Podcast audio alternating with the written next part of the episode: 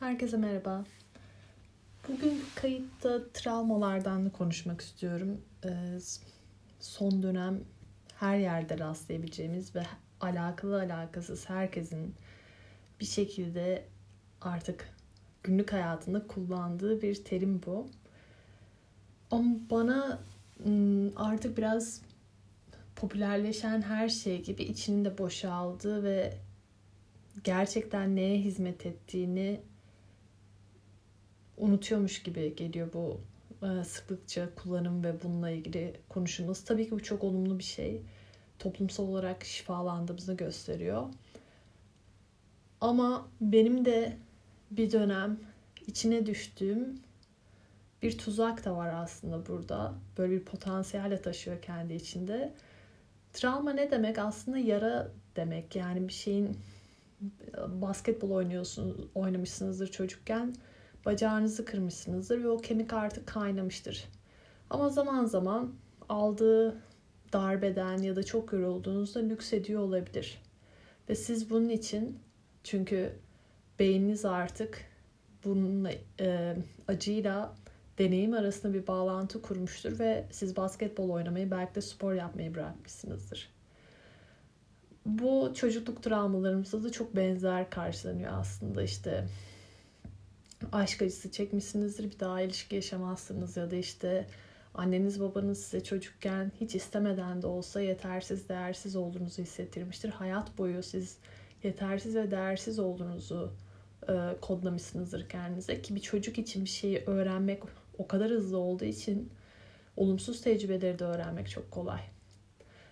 Ama travmaları bir kere fark ettikten sonraki fark edebiliyor muyuz ondan da çok emin değilim bazen bir travma sevici olmaya başlıyoruz. Yani orası o kadar aslında konforlu ve keyifli bir yer ki acı bile veriyor olsa orada kalmayı tercih edebiliyoruz.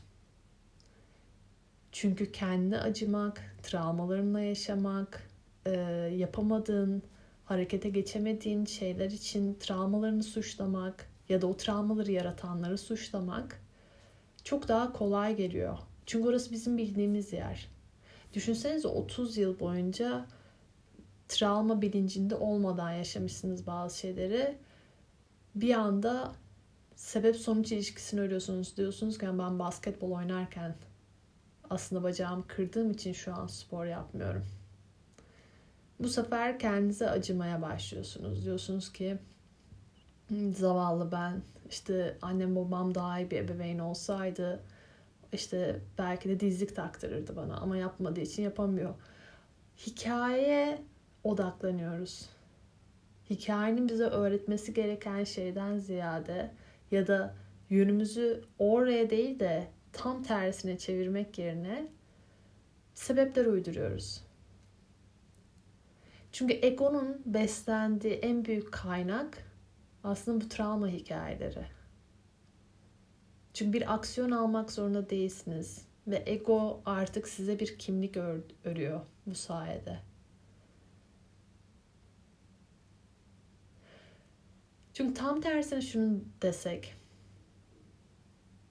Evet Nevin biliyorum çok acıdı canım. Basketbol oynarken. Belki daha iyi önlemler alınabilirdi. Ama o dönemki bilinç seviyesinde bu kadar oldu. Talihsiz bir kaza. Hani belki tekrar basketbol oynayamayacaksın ama yoga yapabilirsin, bisiklete binebilirsin, yürüyüş yapabilirsin. Ne dersin? Dediğiniz an aslında egonun hiç hoşlanmadığı bir şey yapıyorsunuz. Onu yok ediyorsunuz. Çünkü hayatınızın kontrolünü elinize alıp kendinize sahip çıkmaya başlıyorsunuz. O hikayelerle şimdinin arasındaki bağ kesilmiş oluyor. Ve bir adım at- atar hale geliyoruz.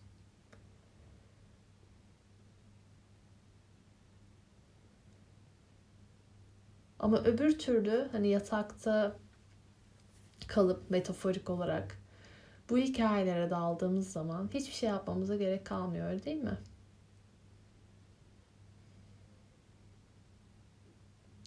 Ben zaten o gün basketbol oynamak istememiştim. Bunu söylememe rağmen beni zorla okula gönderdiler. Basketbol kursuna yazdırdılar. Metaforik olarak örnek veriyorum. Ama bunu hepimiz yapıyoruz. Ben bunu asla yapmazdım. Demek ki beni sevmiyorlar. E acıyı azımsadığımdan değil. Acı var ama acıyla yaşamamak lazım. Bunu bana neye hizmet ediyor artık? Bunu önemsemek çok önemli. Acının üzerine bir kat daha çıkmak değil aslında hikaye.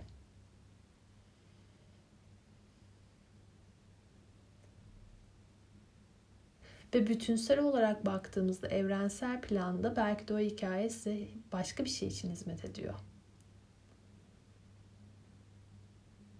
O kaza gerçekleşmeseydi hayatınız bambaşka bir yere kayacaktı.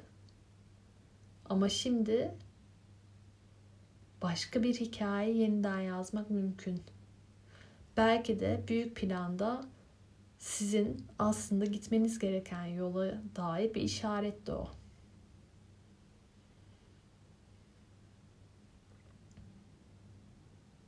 Travmaları konuşmayalım, bunları anlamayalım demi demiyorum. Çok faydalı ama bence terapi seanslarında veya işte bu travma çalışmalarında işte shadow work dedikleri gölge çalışmasında en tehlikeli kısım burası. Buradan çıkamazsak gerçekten gitgide kendimizi canlı canlı mezara koyuyoruz. Oraya kesinlikle girmek gerekiyor. Karanlık yönümüze kesinlikle girmemiz lazım.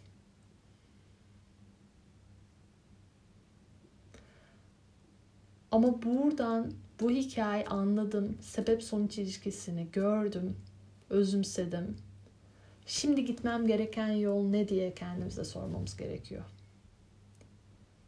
Eğer hikayelerimizle kendimizi bu kadar özdeşleştirirsek daha önce de bir kaydımda söylemiştim geçmişle ilgili. Şimdi tam ismini hatırlamıyorum.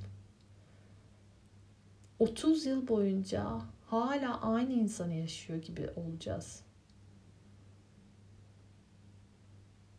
Her gün aynı ben. Böyle bir şey mümkün değil. Doğanın içinde değişim, dönüşüm, devinim var.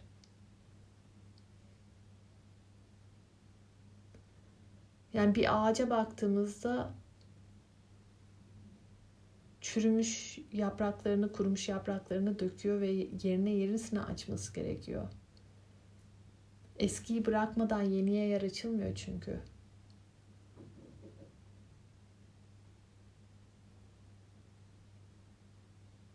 Kendi hayatımızla ilgili bir sorumluluk almamız gerekiyor.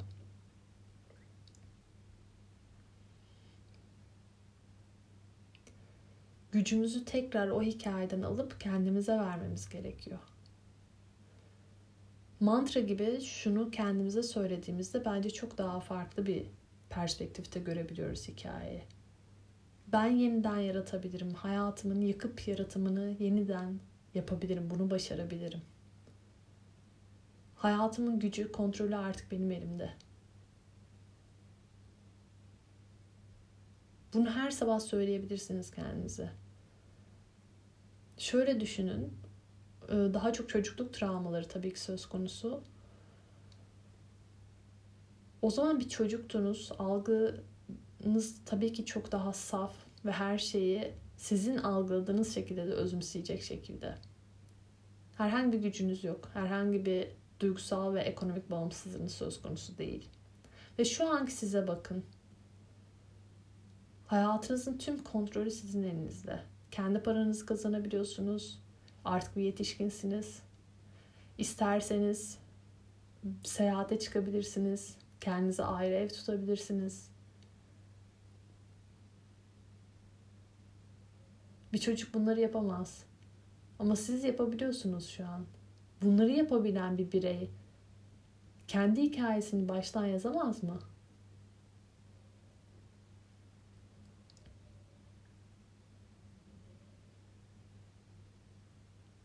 Bunu bence ilişkilerimizde de sıklıkla yaşıyoruz. Yani işte beni üzmeyen, işte bana saygı duyan, iyi niyetli biri olsun hayatımda. Yine aslında mağdur oluyoruz burada. Böyle bir şeye ihtiyacımız yok. Yani şunu düşünmek lazım. Beni üzecek bile olsa ben kendime sahip çıkacağım. Ben sınırlarımı doğru yerde limitlerimi hatırlatarak hareket edeceğim.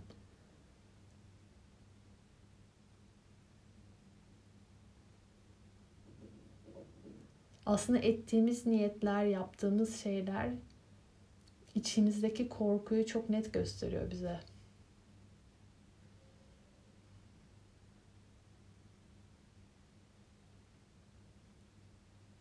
Kendimize güvendiğimiz zaman orada aslında cesaretimizin olduğunu ve hikayeyi yeniden yazabileceğimizi de gösteriyoruz. Yüzmeyeyim ben hiç, boğulurum demek yerine suya kendimizi atıyoruz.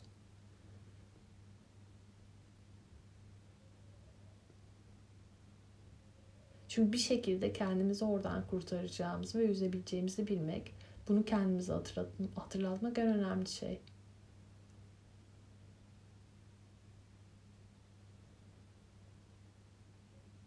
Şunu bence çok sık yapıyoruz bir de. E,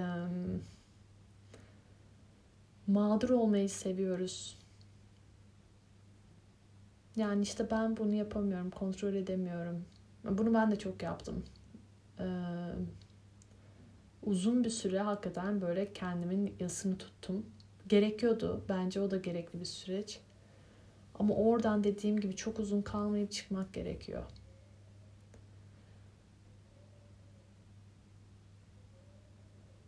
Yoksa travmaları adeta bir madalyon gibi, adeta bir savaş gazisi gibi sürekli göğsünüzde taşıyorsunuz.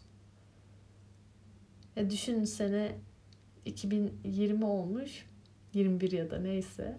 Siz Kore gazisiniz diyelim. Size bir ödül verilmiş gazi olarak. Hala Kore Savaşı'ndan bahsediyorsunuz.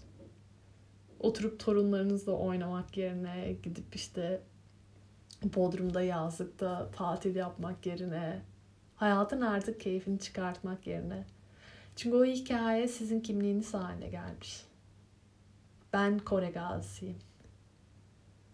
Başka? Hayır o kadar. Onlarca yıl önce yaşanmış bir hikayeden hala bahsediyoruz.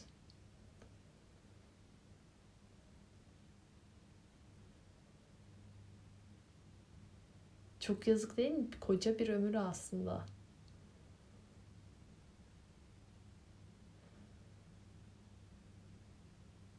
Ama bunu değiştirmek kendi elimizde. Bir örtü gibi sarınmayıp yataktan kalkıp her uyandığımız günün aslında bize verilmiş ikinci bir şans olduğunu bilmek. Bunu bilmek için ölümden dönmemize gerek yok. Çok ciddi bir hastalık geçirmemize, kaza geçirmemize, yakınımızı kaybetmemize, iflas etmemize gerek yok. Hayatta ikinci şans sadece başına bunlar gelenlere verilmiyor.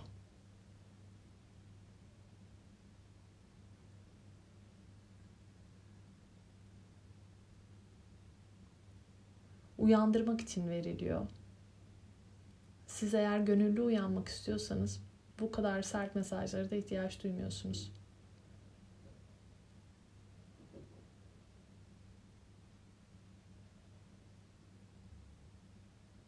Makro ölçekte baktığımız zaman aslında hikayeler o kadar anlamını yitirmeye başlıyor ki o kadar tutunmamaya başlıyoruz aslında. Yani şu anki ben işte 2020-2021 işte salgın dönemine bakıyorum ve şuna takılmış durumdayım diyelim. Seyahat edemiyorum, evde kaldım, lanet olsun çok kötü vesaire diye. Büyütüyorum merceği. Ben 84 doğumluyum ve diyelim ki 80 yaşıma kadar yaşadım. Koca bir hayat ve yukarıdan bakan bir ben. Ya, o kadar anlamsız ki. Çocuklarıma anlatacağım sadece şu olacak. Ha böyle bir manyak bir dönem geçirdik. Evdeydik. Hepimizin canı çok sıkıldı. Ama arkadaşlarımla çok iyi birbirimize temas kurduk. Bana çok şey öğretti. Kolektif olarak da çok şey öğreten bir dönemdi. Çocukluk travmalarım. Benim bugünkü yapan ben. Yani on, onlara hizmet etti. Beni herkesten ayıran hikayem onlar.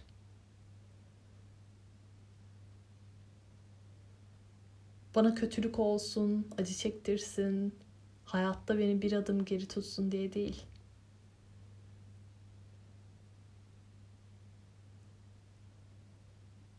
Benim bugün yarattığım her şeyin sebebi o travmalar.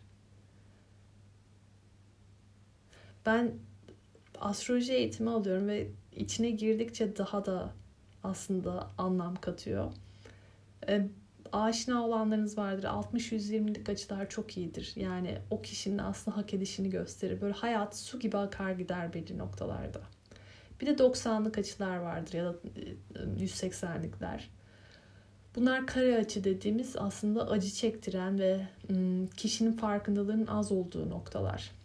Oradan aslında çıkması gerekiyor.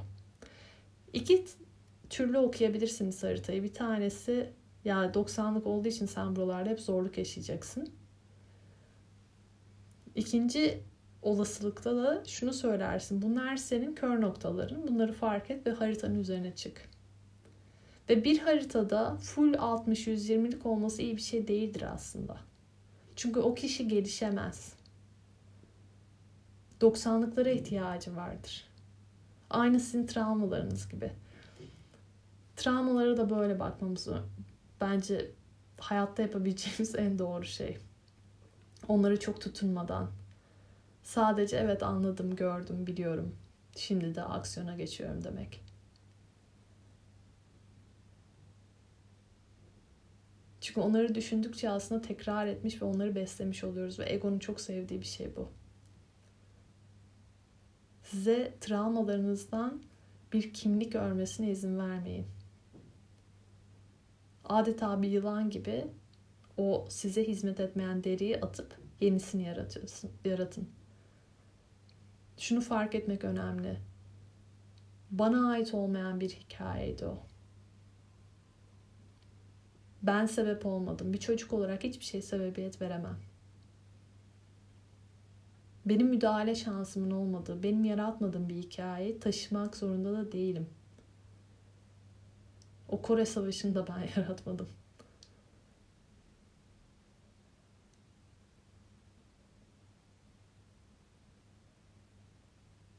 Ben sadece benim yarattığım hikayeden sorumluyum şimdiden.